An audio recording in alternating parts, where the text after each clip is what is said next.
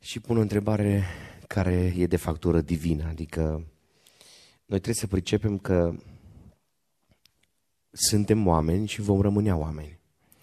Și că oameni fiind, nu suntem omniscienți. Da? Deci noi nu știm totul. Noi nu putem pătrunde tot planul lui Dumnezeu în toate detaliile și în profunzimile lui, așa că avem întrebări la care nu avem răspuns și pe care ar fi înțelept să fim atenți când le punem, cu ce scop le punem. Nu întrebarea aceasta, vorbesc în general. Uh, întrebările voastre sunt pertinente pentru că altfel n-aș răspunde la ele. Dar sunt situații în care cineva, pentru că stă sau promovează în viața lui un păcat, îi place să trăiască într-un păcat, începe să insinueze ideea că Dumnezeu ar fi vinovat pentru că el are păcat. Uh, e clar că nu e adevărat. Uh, răspund la întrebarea aceasta care spune așa, de ce a pus Dumnezeu pomul cunoștinței în grădină, aici a cunoștinței binelui și răului, completez cum scrie Scriptura, dacă știa că omul nu va asculta și va cădea. De ce?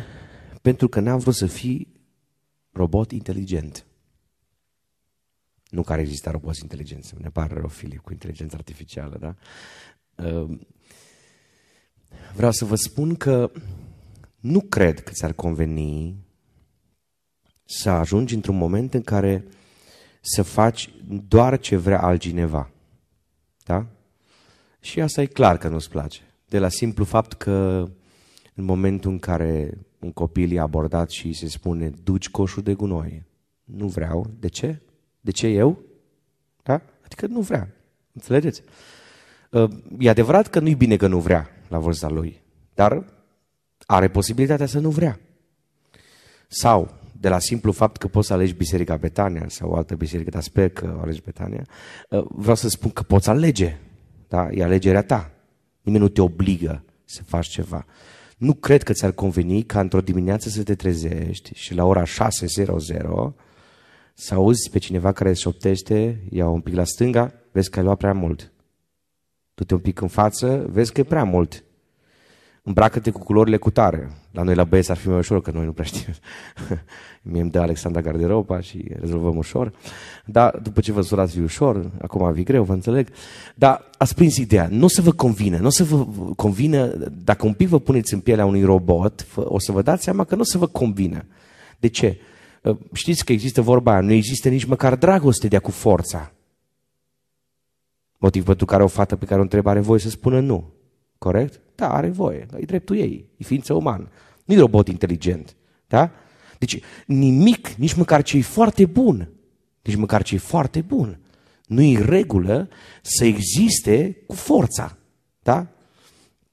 Tot ce faci trebuie să aibă în spate un motor motivațional personal pe care tu, ca și factor decizional, ai decis că vrei să faci asta. Deci ăsta e motivul pentru care Dumnezeu a creat posibilitatea ca omul să asculte sau nu. Deci existența pomului da, a arătat că Dumnezeu nu-i disperat după ascultarea oamenilor. Nu că nu-și dorește foarte mult ca oamenii să-L asculte, dar Dumnezeu are în control întregul univers. Dacă nu îl slujim noi, îl slujesc serafimii. Dacă nu ne pasă nouă de Dumnezeu, are arhangheli. Am învățat data trecută. Deci ă, să nu cumva să credem că noi pierde, adică Dumnezeu pierde dacă noi nu slujim. Ei, existența pomului, asta a fost planul lui Dumnezeu și la planul lui Dumnezeu noi trebuie să zicem amin, mai puțin cu întrebările, dar înțeleg că l-a așezat acolo pentru ca să-i ofere omului posibilitatea de a alege, fiind o ființă umană care poate decide pentru propriul lui viitor. Da? Dar trebuie să pricepem și să înțelegem că Domnul Dumnezeu a fost foarte corect prin faptul că i-a spus nu mânca din acel pom. Nu l-a obligat să mănânce, da? I-a dat posibilitatea să aleagă și omul a ales. De ce a ales omul așa? Întreabă-te dacă nu a ales tu la fel. Cum vă explicați faptul că omul, în prima lui reacție, are tendința să aleagă răul în locul binelui? Cum vă explicați faptul că marea masă de oameni evrei, când l-au pus pe Isus, omul care n-a comis nicio greșeală, nici măcar o dată, nici măcar o dată, și lângă el vis-a-vis l-a pus pe Baraba. Explicați-mi, vă rog, cum de marea masă de oameni, oameni cu Biblii, adică cu Vechiul Testament sub braț, oameni care citau din Pentateu, oameni care se rugau, oameni care aduceau jerfe, oameni care erau doxă de tot, tot ce înseamnă spațiul ebraic. Cum de oameni ăștia toți au ales răul în locul binelui? I-a obligat cineva? Au ales deliberat. O să spună careva care e un pic mai inteligent. Păi normal că s-a născut în păcat. Bă, interesant ce zici tu. Foarte interesant. Da, s-a născut, dar nu l-a obligat păcatul să continue. Că Dumnezeu i-a pus viața și moartea înainte, binecuvântarea și blestemul. Și Dumnezeu a zis întregului popor ebraic, îți dau un sfat, aproape că îți spun ce mai bine pentru tine, ca un tată care știe ce mai bine pentru copilul lui, care e mic. Alege viața ca să trăiești. Deci rețineți, posibilitatea noastră de a alege nu-L incriminează pe Dumnezeu. Da? Ci posibilitatea noastră de a alege ne oferă sau ne-a oferit nouă șansa să fim oameni în toată puterea cuvântului, raționali, cu forță decizională, cu liber arbitru să alegem și cu posibilitatea de a cântări ce înseamnă o alegere și mai ales consecințele acesteia. În versetul 17 zice că ne vom câștiga existența cu multă trudă. Ce părere aveți de meserii de genul IT? Asta scrie o fată probabil care și-ar dori un ITist.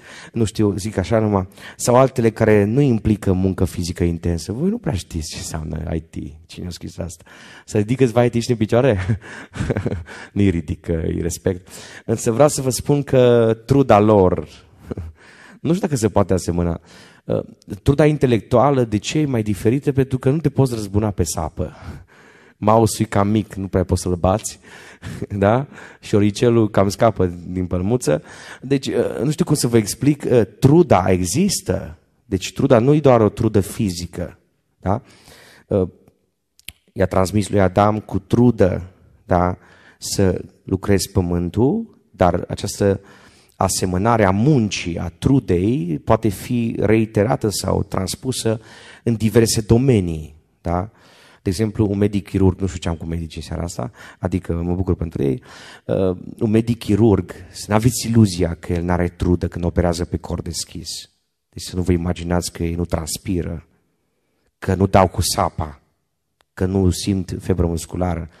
Poate că le-ar fi mai ușor să-i doară da, febra musculară decât să-i doară gândul că s-ar putea ca omul ăla să plece în neființă din cauza faptului că nu i-a reușit operația, nu că n-a vrut.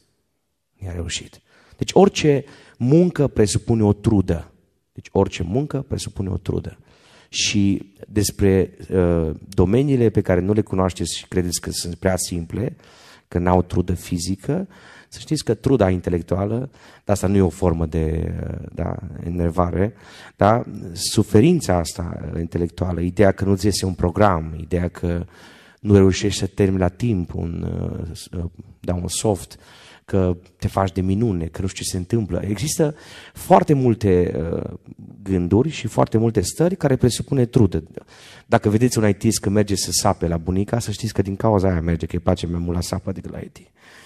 Nu zis nimeni amin, dar câți v zâmbit, e ok. Alții mă la căpșuni, alții la zmeură, nu știu, pe unde poate fiecare, e ok. Adam și Eva nu erau nemuritori, de ce zice Dumnezeu înainte să uh, îi dea afară din Eden? Că există un pom din care dacă mâncau trăiau veșnic. Da, uh, existența sufletului a lui Adam și Duhul lui Adam, respectiv a Evei în același măsură, erau eterni. Sufletul lui Adam și Duhul lui Adam erau eterni. Dar trupul lor era creat de o altă dimensiune decât cea pe care o avem noi acum. Da? Pentru că trupul lui Adam, înainte să comită păcatul, nu cunoștea uh, tot ce înseamnă consecința a păcatului. Motiv pentru care el avea o altă dimensiune. Era ceva asemănător cu împărăția care va fi de o mie de ani, da? o pace eternă, o liniște deosebită, un mijloc prin care uh, niciun animal nu-i ataca, adică ei erau cumva stăpâni peste tot ce exista în jurul lor, cu excepția lui Dumnezeu. Deci tot le-a fost încredințat, cum spuneam, să păzească și să îngrijească. În momentul în care au comis păcatul, exista riscul, exista riscul ca Adam și Eva să trăiască foarte mult sau spre etern, dar cu păcatul asupra lor. Și cea mai mare groznicie în viața unui om e să continue o viață întreagă să fie păcătos. El, în acele momente, Adam, nu avea posibilitatea salvării prin el însuși, pentru că niciun om nu se poate salva. Și atunci Dumnezeu i-a oferit interdicția de a fi acolo. Un alt argument este că grădina Edenului era un loc al prezenței lui Dumnezeu uh, sfinte. Acolo era sfințenia lui Dumnezeu. În momentul în care oamenii, cei doi, Adam și Eva, au păcătuit, au pătat sfințenia lui Dumnezeu și drept consecință Dumnezeu a fost nevoit, a fost obligat să-i expulzeze din locul acela pentru că aveau păcat asupra lor. Și în grădina Edenului, după cum înțelegem din Scriptură, nu putea să existe păcat. Și mai mult, Dumnezeu nu și-a dorit ca omul să trăiască mai departe, sub consecința păcatului, o viață întreagă sau o eternitate. Ăsta e motivul pentru care oamenii mor, dar uh, Domnul Isus Hristos a venit cu posibilitatea eliberării prin credință și cu șansa ca omul să poată să fie mântuit în numele Lui Isus Hristos. A nu oferi bani um, absolut oricui, înțeleg, ne cere, se consideră păcat prin omitere. Imaginează-ți că vine la tine la poarta ta un om care se droghează și spunem dai 10 lei. Îi dai? Când ia de la tine 10 lei, de la altul 10 lei, de la altul 10 lei și ajunge la cât costă un miligram de droguri, nu vă spun cât, că nu mă interesează. Nici voi nu aveți gânduri pentru asta. Ajunge la suma lui. Îi dai? Știți cum cred eu că ar fi corect? Când cineva te abordează să-i oferi ceva, Biblia zice, celui ce-ți cere dă dar Biblia zice, ai grijă ca din ceea ce faci să nu-l faci pe altul să păcătuiască.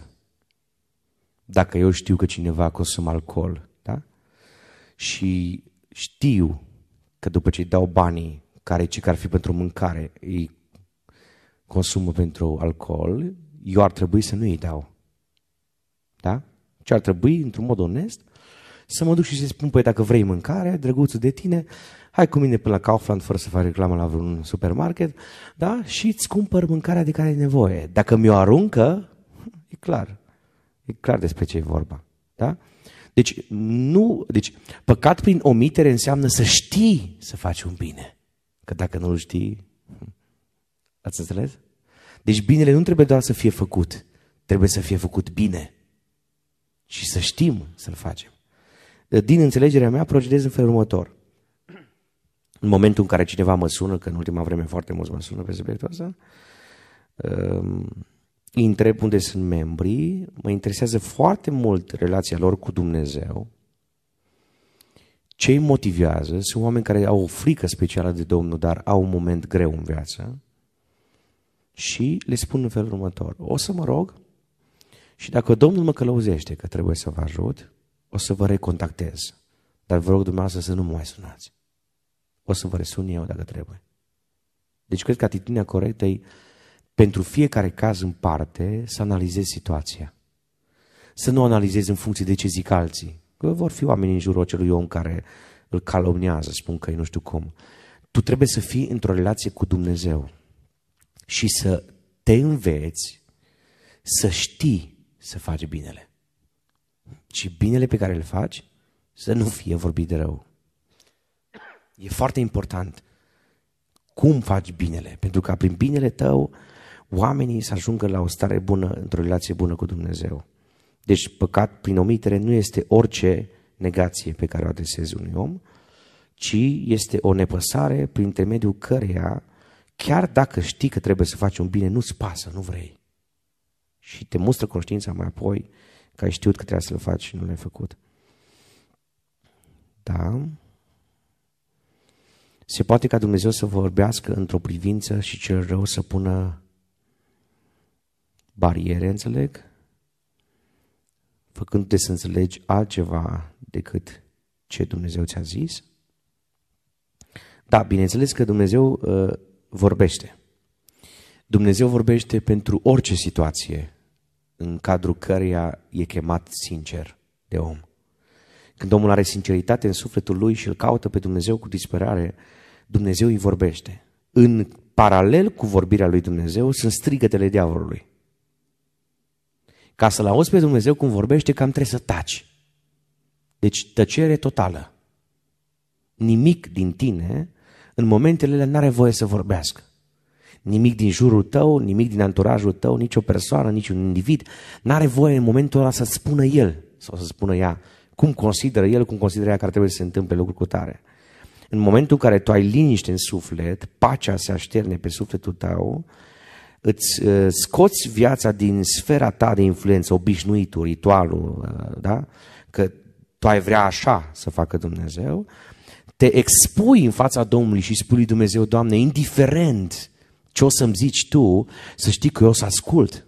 Indiferent. Asta e mare minune. Asta e mare minune. Când tu te expui într-un mod voluntar în fața lui Dumnezeu și cer Domnului să-ți vorbească chiar dacă strântește ușile nas și nu-ți convine, deci chiar dacă nu suporți ce tratament îți dă Dumnezeu, când tu ești disponibil și disponibilă total, o să observi că foarte des, când ești în voia lui Dumnezeu, vin uh, cățelușii diavolului. Așa e Dumnezeu. Ăștia latră, frate, de rup. Dați ca mici. Un pic ai căcat pe picioare, eu care iubesc câinii cu ghilimele, dar uh, una, două o dispărut. Dacă ai mustrat un pic, o dispărut ăștia. Vă dau uh, un secret.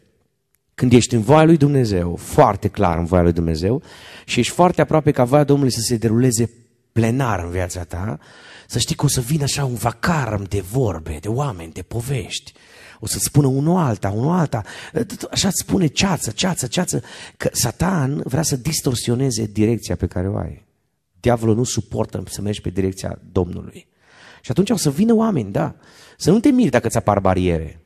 Deci, drumul spre Domnul e marcat de foarte multe grenade. Am avut o prorocie la un moment dat prin cineva care mi-a spus o să te port pas cu pas, chiar dacă o să umbli printre grenade. Și când tu nu o să poți să faci față la ce-ți aruncă cel rău ca și curse, o să te iau pe sus și o să te mut din zona aia și iară te duc înapoi. Dumnezeu are putere. Lasă-L pe Dumnezeu să lucreze și când vrea Dumnezeu să te ridice dintr-un loc, să te mute, nu că te mută în altă țară, te duce câteva zile undeva, nu știu cum face. Da? Pe mine mă trimite în misiune. Așa, vreau să schimb biserica. Dacă te schimbă în bine, foarte bine, să merg în altă biserică. Familia mea nu este de acord și am multe neînțelegeri cu privință la asta. Ce, ce să fac, înțelegi? Cred că vă scrie vouă telefonul ca mie, ce vrea, știți? cu scriere rapidă. Vă înțeleg. Dacă vrei să schimbi biserica, e foarte important să nu faci presiune pe anturaj. În mod normal o să vorbești despre biserica în care vrei să te muți, asta e o chestie naturală. Fără să vrei, o să vezi lucrurile pozitive și e foarte normal să fie așa. E foarte important să nu creezi presiune, adică, de exemplu, ai avut un duel cu cineva din casa ta, nu știu pe ce subiect, uh, poate fi pe orice domeniu, și în duelul ăla tu ameninți dacă mai faci așa, sigur mă mut în biserica aia. Vezi că ne cam strângi biserica. Adică cum să spui, creezi o imagine ca și cum pedepsești pe alții ca să vii la biserica cu tare. Ați prins ideea? Deci tu trebuie să lucrezi cu foarte multă inteligență și mai ales cu înțelepciune. Inteligență când e vorba de dimensiune umană, înțelepciune când e vorba de dimensiune spirituală. Dacă ești major sau majoră, în mod normal ai dreptul să alegi biserica unde mergi. Nimeni nu are voie, în mod normal, să te blocheze în alegerea ta. Dar nu ți-ar fi de niciun folos, de exemplu, tu să mergi marți seara la Betania, adică să vii aici, să te rogi, să simți prezența Domnului și acasă, când ajungi, să ai un scandal de la puternic, pentru că n-ai știut cum să gestionezi un anumit lucru. Un anumit lucru. Despre lucrurile care sunt uh, uh îndoielnice, le numește Scriptura, contradictorii, divergente, uh, nu vorbi prea mult. Cel mai important este să te rogi. roagă-te, iar roagă-te, mai roagă-te, iar mai roagă-te. Și o să vezi că rugându-te se întâmplă ceva. Oamenii își dau seama că ție, spiritual, îți merge mai bine în biserica unde vrei să mergi. Și o să zică, mă, de ce să stăm noi în cap toți împotriva binelui acestui om? De ce să îi facem noi rău când lui vrea să-i meargă bine și începe să-i meargă bine într-o altă biserică? Adică, dar fi foarte atent și atentă să nu-ți alegi biserica în funcție de preferințe firești. Da? Nu alege biserica în funcție de cât de multe libertăți sunt parte. Nu alege biserica în funcție de cât de multe persoane posibile uh, pentru viitorul tău există. Ești fată, cât de mult băieți sunt în biserica Nu ăsta e criteriu și nici viceversa. Alegeți biserica în funcție de cât de mult simți prezența Domnului în locul acela. Cât de mult simți că poți să crești spiritual, dar creșterea spirituală se vede și în exterior, nu doar în interior. Da? Care sunt cele mai grave păcate? Mă refer la consecințe. Păcatele toate au consecințe și plata oricărui păcat e moartea. Dacă un singur păcat are un om înainte să moară asupra lui neiertat, păcatul acela îl aruncă pe acel om în iad. Un singur păcat. O bârfă, de exemplu. O ranchiune, un resentiment, o răutate. Un gând de invidie, nu suporți persoana aia, nu-ți convine ce-a făcut. Un păcat. Plata păcatului nu a păcatelor. Plata păcatului e moarte. Dar există păcate comise în trup, spune Sfântul Apostol Pavel în Cartea Corinteni, care afectează, spre exemplu, curvia două persoane în același timp. Dacă cineva vizionează pornografie, e foarte grav. E foarte, foarte grav. Dar, ca și consecințe, e mult mai grav dacă și derulează păcatul în trup. De ce? Pentru că atunci când vizionează pornografie și afectează mintea, sufletul, gândul, urechile, ochii, tot trupul lui, tot sufletul lui și tot Duhul lui, dar când comite adulter în trup, curvie în trup, afectează două organisme. Și vreau să vă mai spun ceva. Încă n-am întâlnit caz pe planeta asta în care în urma curviei să existe vreo persoană care să nu suporte consecințe chiar fizice. Am întâlnit oameni pe care i-am petrecut pe ultimele momente din viață. Erau moribunzi. S-au uitat în ochii mei. Erau ca niște cadavre, ca niște schelete. Doar piele și os. S-au uitat în ochii mei. Și mi-a spus, frate Caleb, pentru că în anul cu tare, în țara cu tare, am comis adulter, de-aia cu cancerul ăsta aici. Nu toți care au cancer din cauza păcatului. Eu vorbesc de niște cazuri izolate. Deci omul știa. Nu întâmplător Biblia zice fugiți de curvie. Fugiți de păcatele care se comit în trup. Fugiți. Deci faceți tot ce puteți și antrenați-vă să fugiți din zona aia. Fugiți de păcatele care au drept consecințe păcate sau fapte păcătoase în trup. De ce l-a creat Dumnezeu pe șarpe? Dacă știa că prin el omul poate fi înșelat și îndemnat să păcătuiască, Genesa 3 cu 1.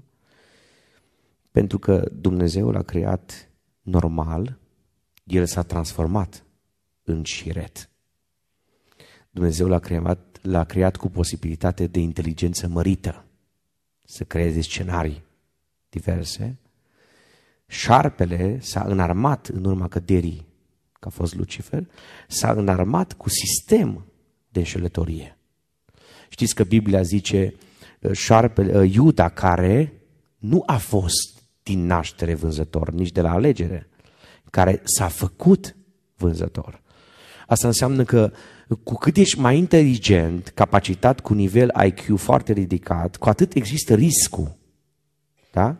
Dacă te așezi într-o direcție total diferită de voia lui Dumnezeu, ești în contradicție, în contrasens cu voia Domnului, să-ți utilizezi inteligența și toată gândirea ta, toată capacitatea ta mentală împotriva lui Dumnezeu. Deci rețineți, Dumnezeu l-a creat pe Lucifer ca un înger de lumină ca unul dintre cei mai reputați în categoria îngerilor, unul dintre cei mai puternici îngeri, da? de a avut și influență să atragă a treia parte din îngeri care să fie aruncați în adânc, care au căzut din cauza mândriei împreună cu el, dar nici într-un caz Dumnezeu nu l-a creat cu înșelăciune la bord. Da? Deci Dumnezeu, am spus data trecută, că a creat îngerii curați, fără păcat, dar cu posibilitatea de a alege să păcătuiască. Deci, rețineți, Dumnezeu l-a creat pe șarpe bun, sănătos, l-a creat sfânt, fără de păcat, la fel cum l-a creat pe Adam fără de păcat. Faptul că el a devenit rău, vă rog să nu imputați lui Dumnezeu. Deci chiar vă rog frumos. Dacă un elev la școală are aceeași șansă, îi se predă aceeași lecție și el nu vrea să-și facă tema la matematică, nu imputați profesorului de matematică nu știe explica bine. Vă rog frumos, că nu e corect. Deci nu mai dați vina pe Dumnezeu când Lucifer a ales, a ales să facă rău. Nu-i vinovat Dumnezeu pentru asta. Pentru că nici pe îngeri Dumnezeu nu i-a creat sistem roboți. Da? I-a creat cu posibilitatea de a alege și prin faptul că a devenit și ret, mai și ret decât toate animalele, asta nu înseamnă că a fost dintotdeauna. Când l-a creat Dumnezeu n-a fost și ret. Ca să ne înțelegem. Când l-a creat Dumnezeu, a fost cu nivel IQ de inteligență probabil mai ridicat decât alții, dar asta, din contră, era un favor, nu e ceva negativ. Dacă în călăuzirea personală Dumnezeu vă transmite ceva, dar prin alte metode altceva, cum știi care este voia lui Dumnezeu? E foarte important când călăuzirea ta personală nu se suprapune cu mesajele pe care le primești de la Dumnezeu prin diverse metode, să nu faci pași. Deci să nu reacționezi. Este un principiu de bază. N-ai voie să iei decizii când ești vulnerabilizat prin ceață. În mod normal, dacă ai călătorit cu mașina într-o ceață foarte tensă și nu mai poți asigura controlul volanului, riști să intri într-un parapet, conform circulației rutiere, normal e să tragi pe dreapta. Că nu prea reușim, asta e o paranteză. Dar ați prins ideea. Tu nu poți să o iei la stânga sau la dreapta dacă nu vezi nici o intersecție în jurul tău. Sau dacă vezi miliarde de intersecții sau zeci de mii de căi prin care ai putea să derulezi pașii tăi în viitor. Nu lua nicio decizie, stai pe loc. Stând pe loc, rugându-te, postind, o să ți se facă lumină în minte. Nu știu, e ca și cum să aprinde un far puternic pe mintea ta, pe viața ta, pe creierul tău. În momentul în care ești stresat și trebuie să iei o decizie, e ca și cum ai fi un copil care alergi pe smetic și nu știi de la cine să cumperi de mâncare. Ai oferte 10, nu la Eurosmall, undeva. Ai 10 oferte, tu ai bani pentru toate tipurile de mâncare, dar nu știi de unde să-ți iei mâncare. Ești prea mic să pricepi. Nu știi dacă asta ți se potrivește. Asta nu-ți afectează nu știu ce organ intern. Deci nu pricepi. În momentul în care vine cineva care e matur lângă tine și spune, uite, dacă e asta, se întâmplă așa. Dacă e asta, se întâmplă așa. Dacă e asta, se întâmplă așa. Deja începe în mintea ta să se facă liniște, lumină. Când ți se face lumină în minte, în suflet, atunci e momentul să iei o decizie. Deci când călăuzirea ta personală nu se suprapune cu mesajul Domnului, stai pe loc. Nu fă niciun pas. Există două posibilități. Fie călăuzirea ta a fost blocată de propria dorință care e exacerbată să fie într-o altă direcție, fie ce ai auzit, așa zis, de la Dumnezeu, a interpretat cum ți-a plăcut ție. Și atunci, mesajele se contrazic pentru că există o înțelegere diferită, nu pentru că Dumnezeu s-ar contrazice. Vă invit să vă ridicați. Aș vrea să mai facem ultima rugăciune de mulțumire înaintea lui Dumnezeu. Aș vrea în fața lui Dumnezeu să-i spui, Doamne, îți mulțumesc că m-ai creat. Îți mulțumesc că mi-ai dat intelect. Îți mulțumesc că mi-ai dat sentimente. Îți mulțumesc că mi-ai dat propria mea voință. Îți mulțumesc că m-ai ajutat de atâtea ori să fiu binecuvântat în viață. Și, Doamne, nu mă lăsa nici odată, nici măcar o dată, nici măcar o milisecundă să o apuc pe o direcție periculoasă. Aș vrea să stăm înaintea lui Dumnezeu, să ne rugăm cu credință. Să știți că Dumnezeu e foarte, foarte corect cu noi. Și când tu ești sincer și zici, Doamne, nu mă lăsa pe drumul ăla care în viitor o să-mi facă rău, chiar dacă acum nu văd nimic în viitor ca fiind rău, nu mă lăsa acolo. Să știi că Dumnezeu va lua act de sinceritatea ta și când tu nu mai poți lua decizii, îți blochează căile de acces. Și când ți-a blocat căile de acces, slăvi să fie Domnul, stai pe loc, n-ai ce faci. Mulțumim Domnului pentru seara aceasta, rog pe fratele de la Guga, Bogdan, dacă bine ții numele, să ne rugăm cu toții și apoi la final se va ruga cu voce tare. Ne rugăm acum.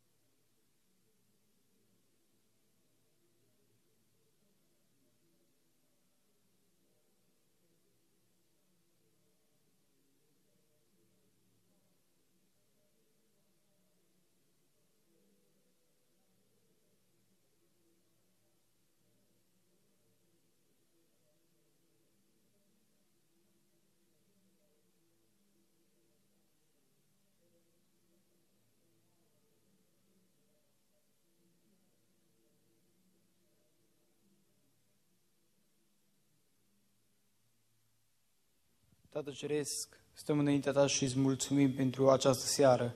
Îți mulțumim, Doamne, pentru că Tu ai ascultat rugăciunile noastre, Doamne.